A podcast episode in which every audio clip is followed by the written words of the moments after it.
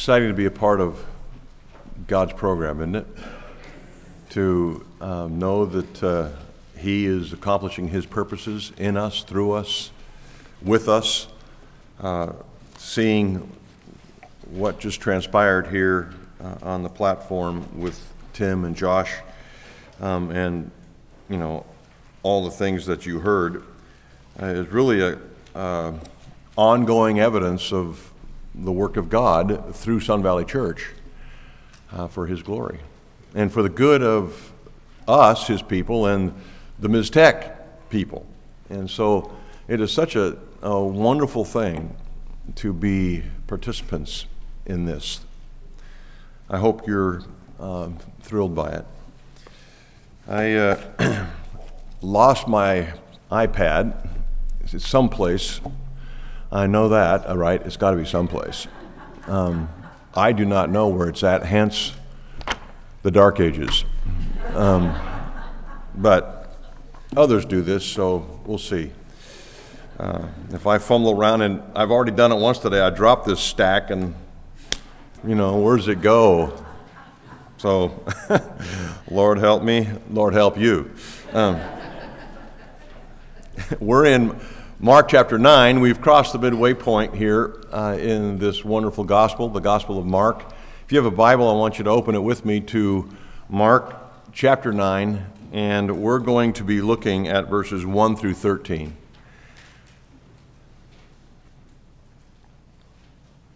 This is an amazing passage.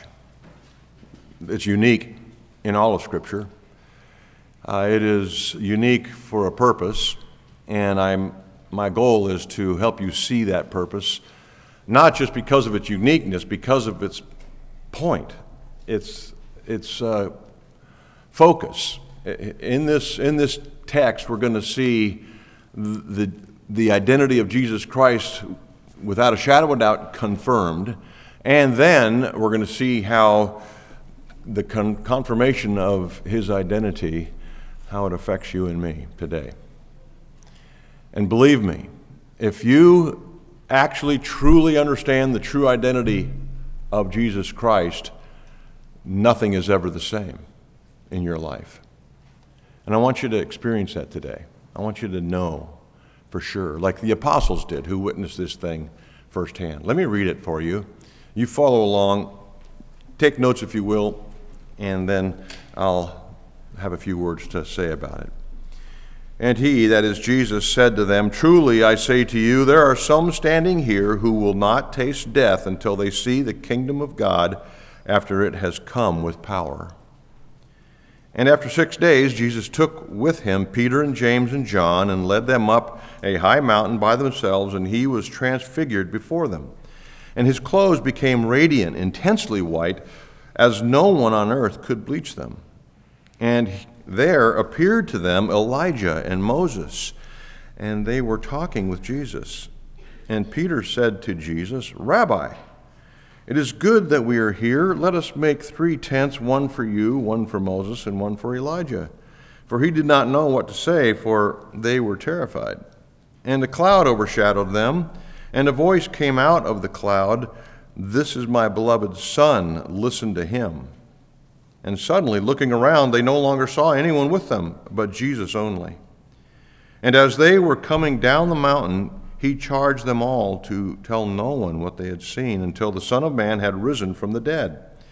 So they kept the matter to themselves, questioning what this rising from the dead might mean. And they asked him, Why do the scribes say that first Elijah must come? And he said to them, Elijah does come first to restore all things, and how it is written of the Son of Man that he should suffer many things and be treated with contempt. But I tell you that Elijah has come, and they did not and they did to him whatever they pleased, as it is written of him. And so our first point this morning is that this event that I just read for you is Jesus' true identity confirmed.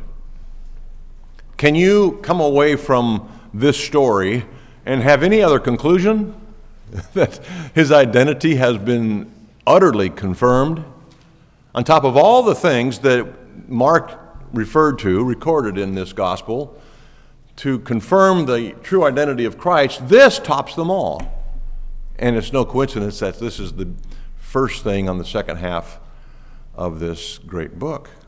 So, Mark's focus in the first half of his book, as you recall, has been to establish this thing, this identity crisis that the world struggles with knowing who Jesus is. Some say he's a great man, some say he's a prophet, some say he's a great teacher, etc., etc. Mark says, no, no, no. There's only one answer that's acceptable.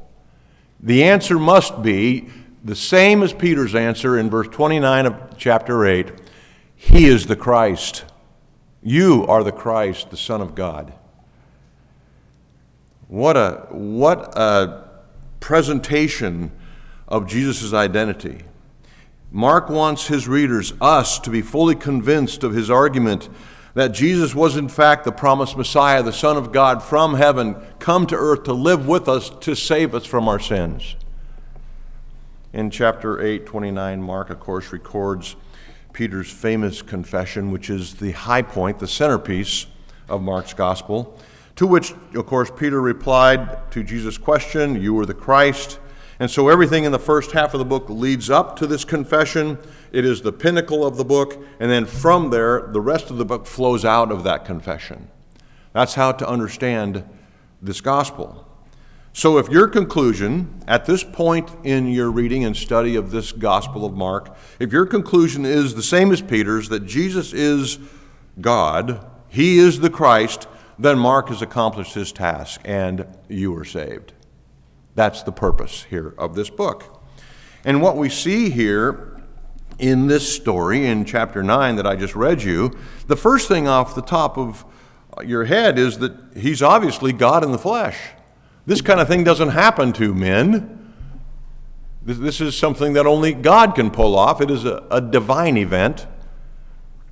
And like, like I said earlier, if there's anything recorded in Scripture that confirms beyond a shadow of a doubt, it's the transfiguration. Jesus must be, in fact, God in the flesh. What Peter confessed six days prior to this event was now affirmed by this transfiguration. That was the primary intent of this amazing event. After Jesus, you remember back at the end of chapter 8, after Jesus confronted and corrected Peter's attempt to sidetrack him from going to the cross. You remember Peter said, Oh, this isn't going to happen to you, Jesus.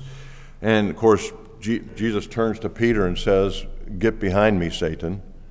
You know, that's a fairly significant rebuke from Jesus.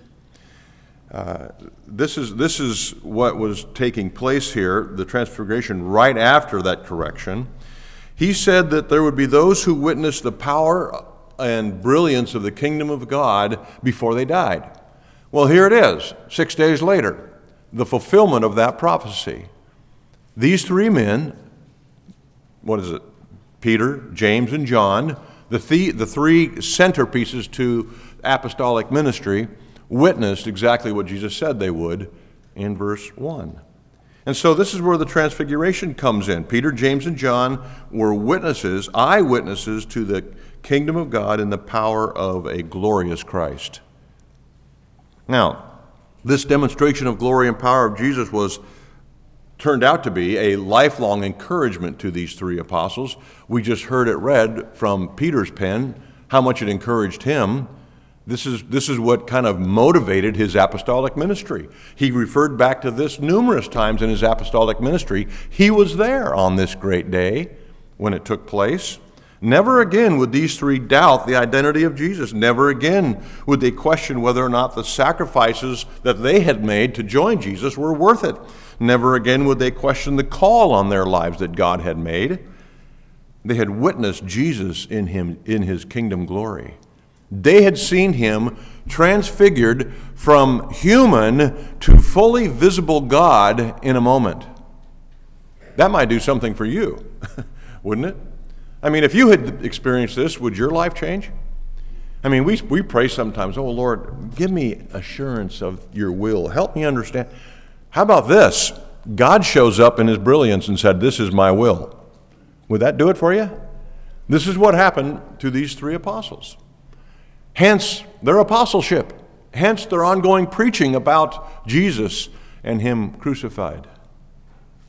Prior to this experience, their relationship with God, like ours, was based 100% on faith, wasn't it? They, they had to believe. But after this, sight was added. They actually saw Christ in his glory. They saw the divine side of Jesus. They knew that he was God. No questions. Of course, the apostles would go on later, including the apostle Paul, to write of the glory of Jesus' divine radiance. For example, in 1 Corinthians 2 8, we read of the Lord of glory, referring to Jesus. 2 Corinthians 2 6, Paul refers to God's glory in the face of Jesus Christ. Where do you see the glory of God? In Jesus' face. And then Hebrews 1 3, we read that Jesus is the radiance of God's glory. And particularly, John chapter 1, verse 1, it says this from John's pen, the one who was there on that day. And the Word became flesh and dwelt among us, and we have seen his glory. Glory as the only Son from the Father, full of grace and truth. They were eyewitnesses of the glory of Jesus Christ. And then what was read early, I'm going to read again for you 2 Peter 1 16 through 18. Peter speaking, another one of the three that were there. For we did not follow cleverly devised myths when we made known to you the power and coming of our Lord Jesus Christ. They didn't have to make up stuff. Why? Because they saw it with their own eyes. We were eyewitnesses of his majesty, Peter said. This is my beloved Son, whom, whom, with whom I'm well pleased, they heard. They saw, they heard God. we ourselves heard this very voice born from heaven, for we were with him on that holy mountain. What do we conclude? That Jesus is God in the flesh. That must be our conclusion. Next, Jesus fulfilled the law and the prophets. We also learned this from this experience. Right at the peak of this experience of Jesus' radiant splendor, Moses and Elijah show up. What was that all about? Why these two guys? Why not Abraham? Why not David? Why not Isaiah? Why Moses and Elijah? Well, nothing is random in God's perspective, in God's view, in God's agenda. There was a reason. In Luke 9, we read that these three were speaking of Jesus' death. That's what they were talking about. Mark doesn't tell us that, but Luke does. Luke says they were speaking about Jesus' death. And the Greek word translated death here in Luke chapter 9 was this Exodus.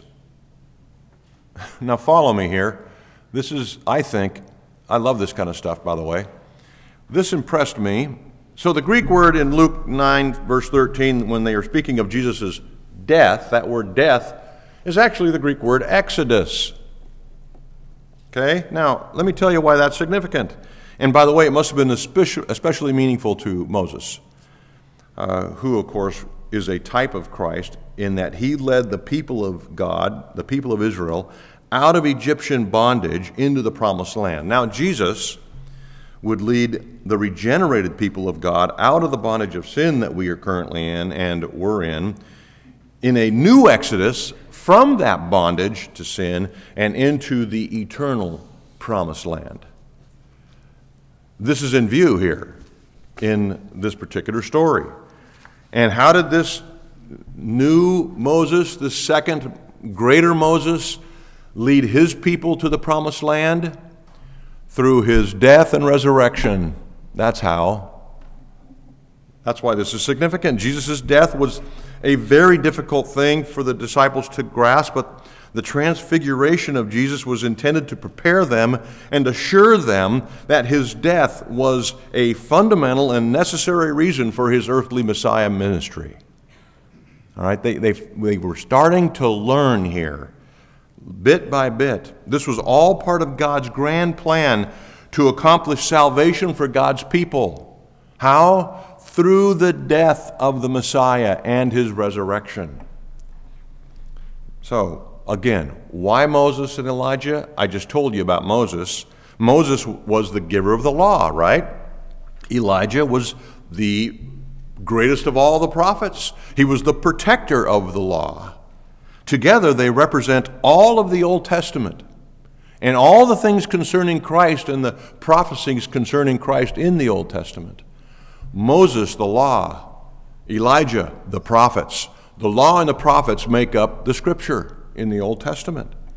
So, all the Old Testament, Mark is saying, Luke said, Matthew said, points to Jesus. And he is the culmination of all Old Testament inspired scripture. You want to know what the point of the Old Testament is? It's Jesus. It's not stories about David and Goliath and all these things. Those stories point to Christ. All the Old Testament points to Christ. Jesus himself said this in Luke 24, as well as other places. So Moses and Elijah were the perfect choice to be with Jesus during this transfiguration. There could not have been a more influential old group of Old Testament characters persuade these three apostles that Jesus' death perfectly fulfilled God's purposes. These two were the heavy hitters in the Old Testament uh, in the eyes of these three apostles. They understood, they embraced what was going on. Secondly, I want to show you Jesus' representation of God revealed.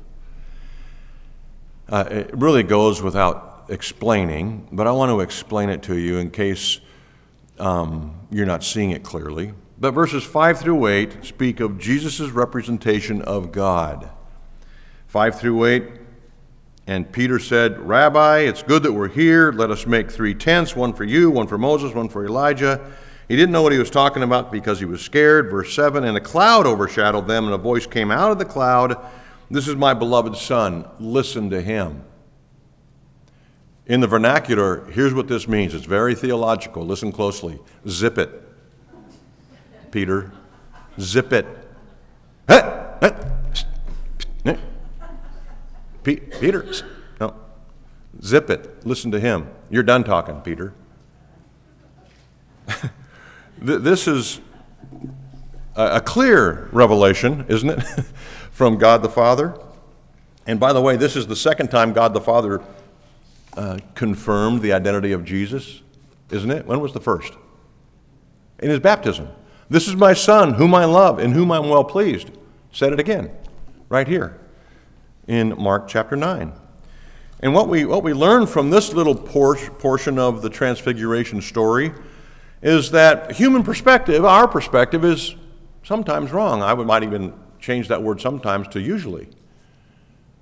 Our perspective can be wrong as human beings. And we see this in Peter's demonstration. And, and God chose the right person to demonstrate this for us because he was typically boisterous, typically speaking before he thought about what he was going to say. And he said what he said. He, he actually, listen to this, Peter actually interrupted the conversation between Moses, Elijah, and Jesus. Hey, excuse me, I got something to say here. you can picture it, right? He had good intentions, but he was way off. So, what did God the Father do? He interrupted Peter. And he said, Zip it. I want you to listen to my son. Not only was Peter just running off his mouth in his shock at hearing God's voice, he was speaking his true heart. And, and you say, well, how's that work? Well, we do it all the time. We're tired, we're hungry, we're disturbed, and we say things that later we come back and apologize for, say, I didn't mean that. Well, actually, you did, right? You actually did mean that because you said it. And so this is the case here. Peter, Peter was just confused, shocked at what was happening in front of him, then hearing the voice out of this Shekinah glory cloud, which is, by the way, what they had in the wilderness. This is the cloud that they followed around in the wilderness, how God revealed himself to his people. It showed up again here at the Transfiguration and enveloped Peter and the other two apostles. And in that cloud came this voice that said, Peter, be quiet. So, but he was speaking his true heart. And let me tell you what his true heart was. He says, let's build three tents. I mean, that, that makes no sense to us, right? But let me tell you what was on Peter's mind. He was hoping that Moses and Elijah would stick around a little bit and usher in the kingdom. Just like he had presented to Jesus six days earlier. Jesus isn't going to happen to you. We're going to go places, you and me. And here again, he's trying to subvert the agenda of God for his own purposes. And you can say all you want, Peter, that you didn't mean it. You meant it. You want the kingdom now. You want Israel reestablished as a world power. And you want to be on the cabinet. That's what was happening here. And God the Father says, Peter, be quiet. I want you to listen to my son. But Peter wanted to try one more time to get the kingdom up and running now. And so God the Father interrupted Peter's babbling and said what he said. So I think there is some application here for us. I don't know about you, but I at times think I've got a better idea for God about His agenda, about my life, about our church's life, about your life. You know, trying to convince God that my idea is an improvement on His. Well, um, God doesn't really need my insight. He wants my relationship. He wants communication from me. He wants to hear my voice. But he'd rather not hear my wisdom, as deep as it is. God has his plan for me, for you, for Peter, for his kingdom established. Long before Adam and Eve breathed, breathed one breath, it was established. There was no changing of God's agenda, and Peter certainly wasn't going to change God's mind on anything. And that's where we learn from this story that God's perspective is always right. And that's helpful to the apostles, and I hope to you this morning that God's agenda revealed in Scripture is always right. God's purpose for you revealed in Scripture is always right. And you say, well, I don't know, my, is God's will revealed in Scripture for me? Yes, perfectly. What's, what's the purpose of God in your life? To conform you to the image of His Son. That's His purpose. That may take you through deep water. That may take you through hard times. That may take you through disappointment. That may take you through all sorts of trial. Things that we think we have a better idea on. Hey, God, have you thought about this? Maybe no. God has his agenda set. Our job is to joyfully follow. That's what God wants from us. I want you to, to notice after God the Father in the cloud speaks to Peter and asks him to, or tells him to be quiet and listen to his son, they were terrified and fell to the ground. Do you see that? In these verses? Then what? What happens next after they fall to the ground? They get up, and everything's, everyone has changed.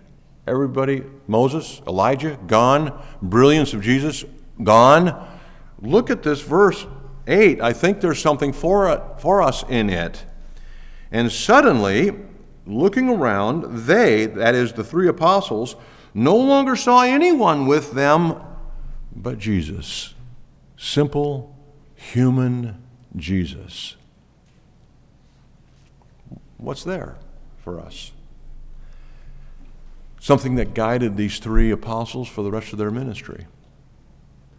Their ministry had to be, your life must be about simply Jesus. Period. Does your theology take you places other than Christ Jesus? It ought not. your theology should always end at Christ Jesus. How about your life? Your, your goals, your dreams, your family? Are you joining Christ in his agenda in all those areas? When, when everything settles, when the dust dies down, can you see Jesus? That's what I see here.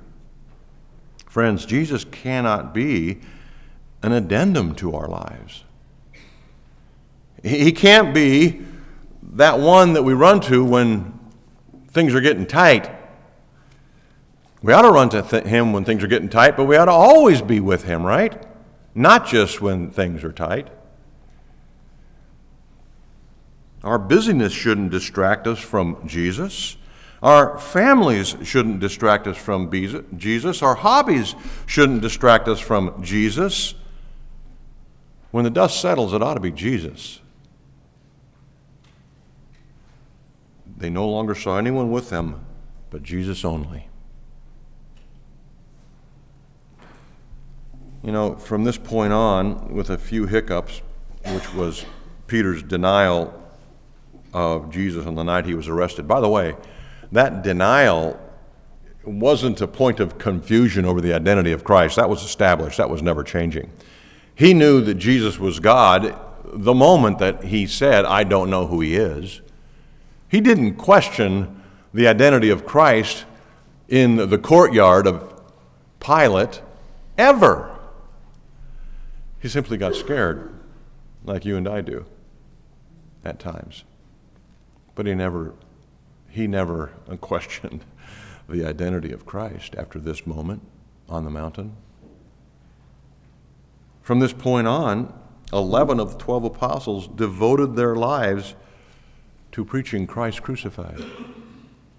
Whenever they preached Christ, it was always Christ crucified. The death, burial, and resurrection of Christ was primary, was uppermost in their gospel presentation.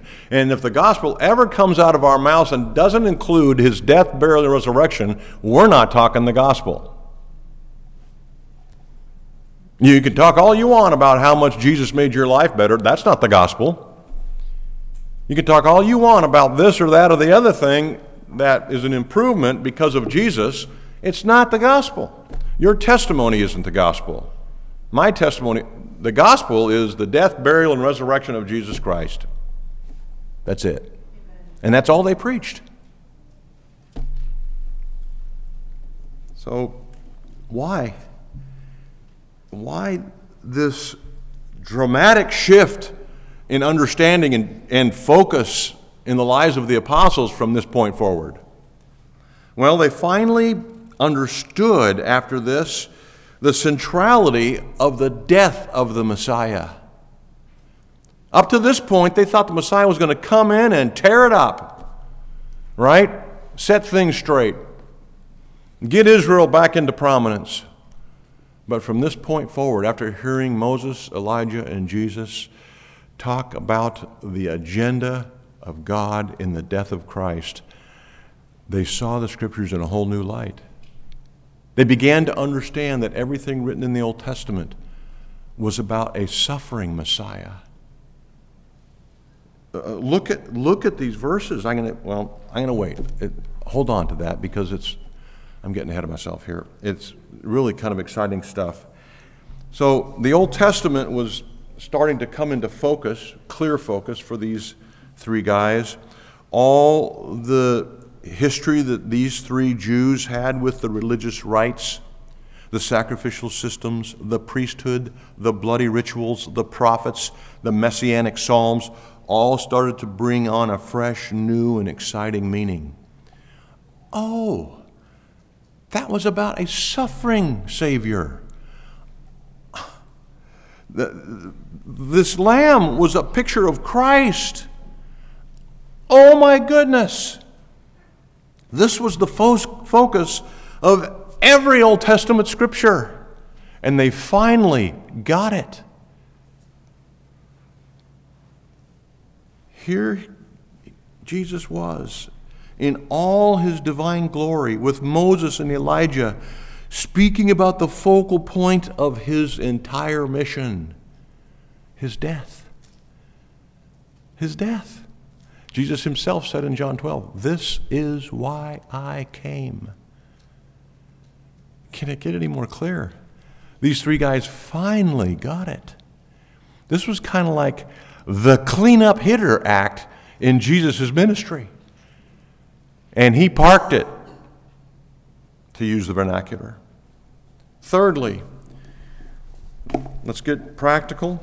Suffering, death, and resurrection are necessarily necessary, necessary elements of the gospel. Suffering, death, and resurrection are necessary elements of the gospel. Verses 9 through 13. And when they were coming down the mountain, Jesus charged them to tell no one what they had seen until the Son of Man had risen. And so they kept the matter to themselves, but they started talking about what this rising from the dead might mean. They weren't sure. And they asked Jesus, why do the scribes say that Elijah must come first? That makes sense. They knew that it was prophesied that Elijah would come before the Messiah. I haven't seen Elijah around, except here on the mountain here a couple seconds ago. Why? why? What's going on here? How is it written, the Son of Man should suffer many things? Look at verse 12, and here we go. Here is where I got ahead of myself. Verse 12 stunned the socks off these guys. Keep in mind they're Jews and everything Jewish. All right, so verse 12, and Jesus said to them, Elijah does come first to restore all things. And look at this addition here. And, and, pay attention, boys, and how it is written of the Son of Man that he should suffer many things and be treated with contempt.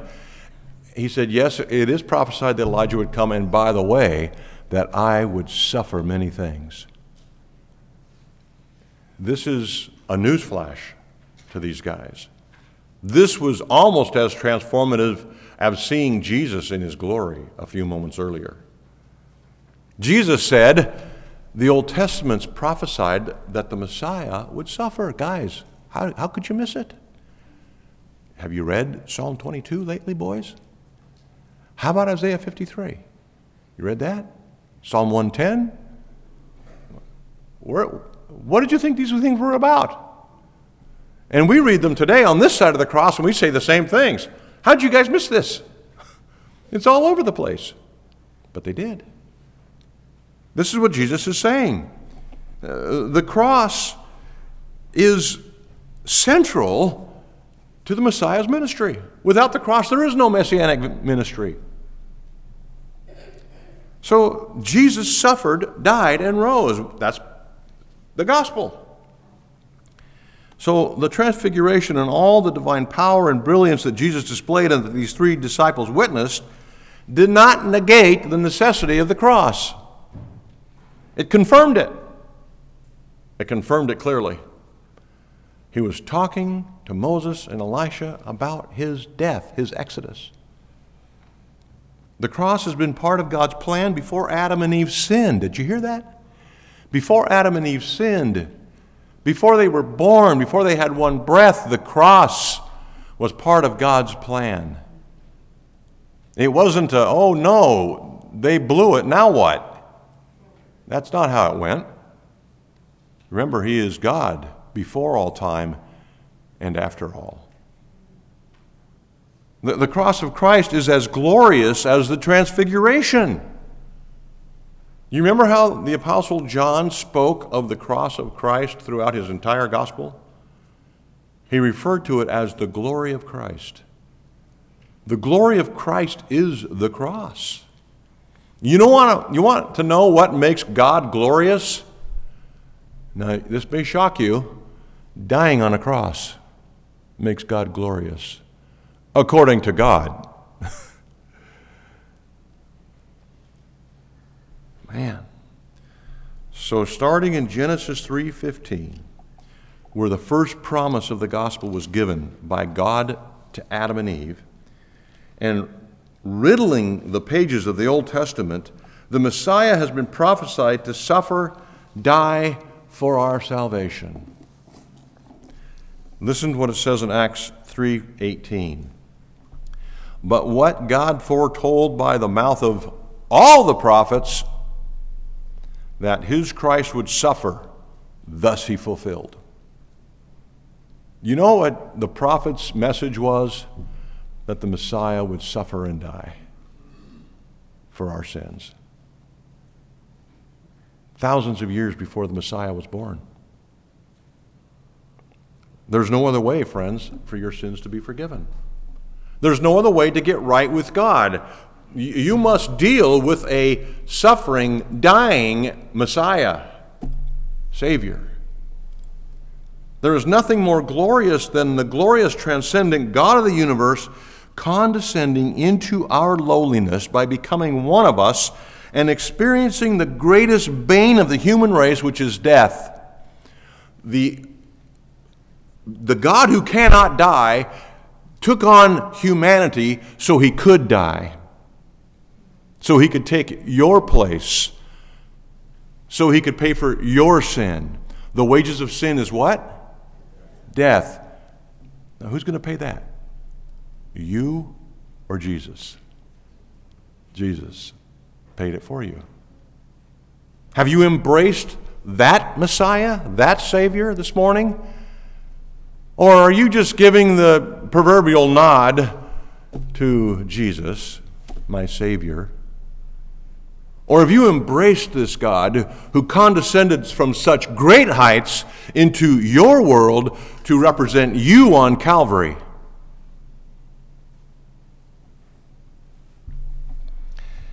He did all of this to secure our forgiveness, our reconciliation, our restoration.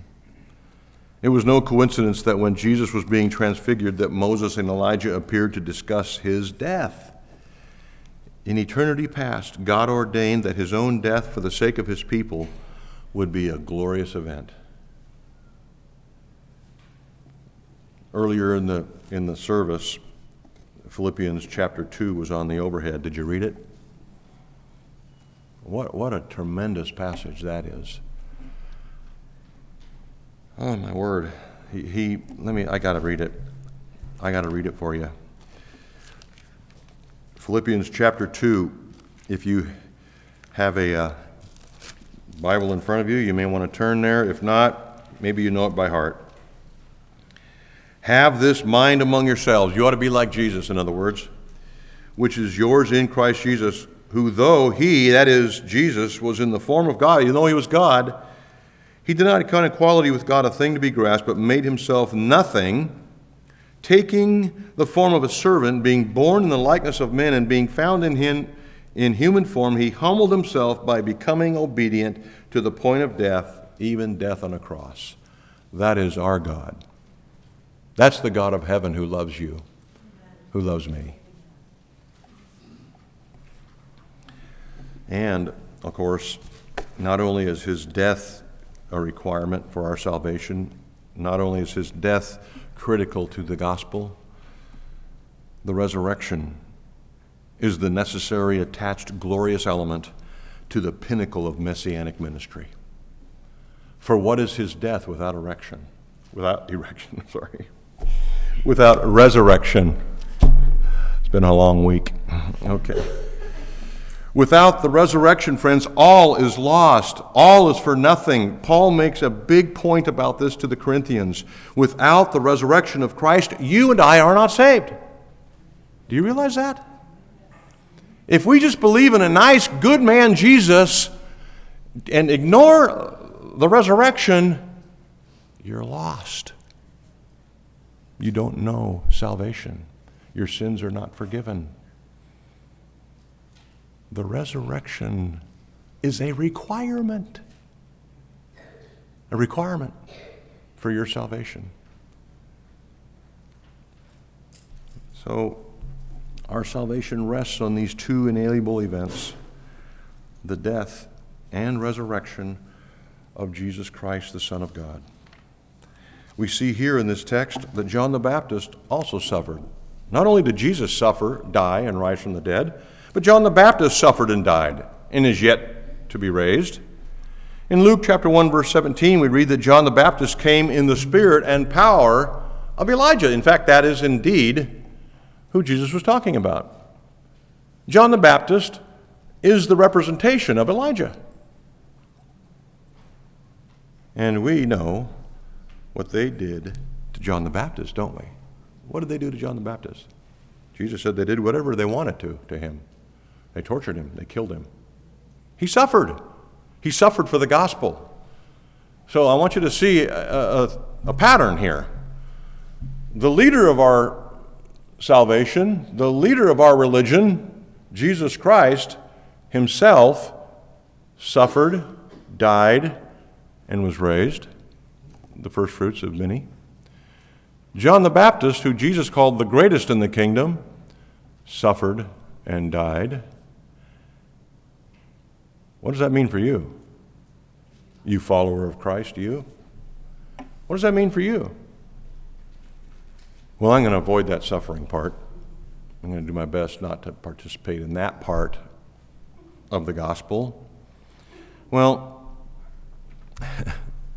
this leads us to our last point. All true disciples will suffer, die, and eventually rise. But all true disciples will suffer and die, followed by an ultimate resurrection. Look at this verse, 1 Peter 2:21. For to you this is for to this rather you have been called because Christ also suffered for you, leaving you an example so that you might follow in his steps. Are you in Christ? Are you a believer? Have you embraced this suffering Messiah, the suffering Savior? Then you can expect suffering as well, and death, and, listen, resurrection. If you suffer with him, then you certainly rise with him, Paul said in Romans 6. Listen to these in case you're not convinced. Acts 14 22. Through many tribulations we must enter the kingdom of God. How do you get into the kingdom of God? Through tribulations. Romans 8 17. If children, if you're going to be a child of God, if you're a child, then heir, an heir of God, and a fellow heir with Christ, provided we suffer with him in order that we may also be glorified with him. You call yourself a believer, you call yourself a Christ follower. Let's, let's check that out. Have you suffered? Are you suffering for the gospel? Or are you an incognito saint? 2 Timothy 3:12 Indeed, indeed all who desire to live a godly life in Christ Jesus will be persecuted. And here's a test for you go to work tomorrow and talk to somebody about Jesus. See how that goes. Just a test. You might come back to 2 Timothy 12 and go, hmm, voila, there it is.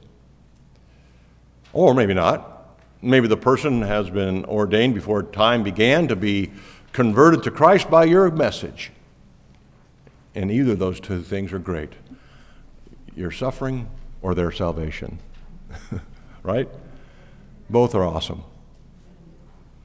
You remember when um, Peter and John left the Sanhedrin in Acts 4 after being beaten because they were preaching Christ crucified? Do you remember what they said?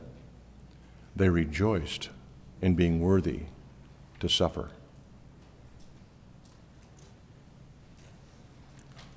Pray with me. Lord Jesus, we are overwhelmed with the greatness of your plan, the greatness of your person. We who are in your family have been truly convinced of your identity. We believe who you claim to be. We believe the miracles you use to confirm your identity. Um, we believe with Peter that you are the Christ, the God of heaven. The question remains for us in this room does our life focus on you, Lord Jesus? Do those around us see you in us? Can Jesus be seen in us, in our lives? Have we made much of you, Lord Jesus? Oh, Father of our Lord Jesus Christ and Holy Spirit, we ask that you would, in fact, strengthen us for the task that you've called us to the task that you called the apostles to, that of making much of Jesus, making much of his death, his burial, and his resurrection. Lord, help us not to debate you or inform you of the direction life ought to go, but help us to submit joyfully, lovingly, faithfully to your will, to your agenda. God, do these things for our good. They are for our good, and we know it. We just resist the challenge. Help us not do that. Spirit, please do your work in our hearts. Help us see Jesus daily. Help us to follow him faithfully and make much of him. Amen.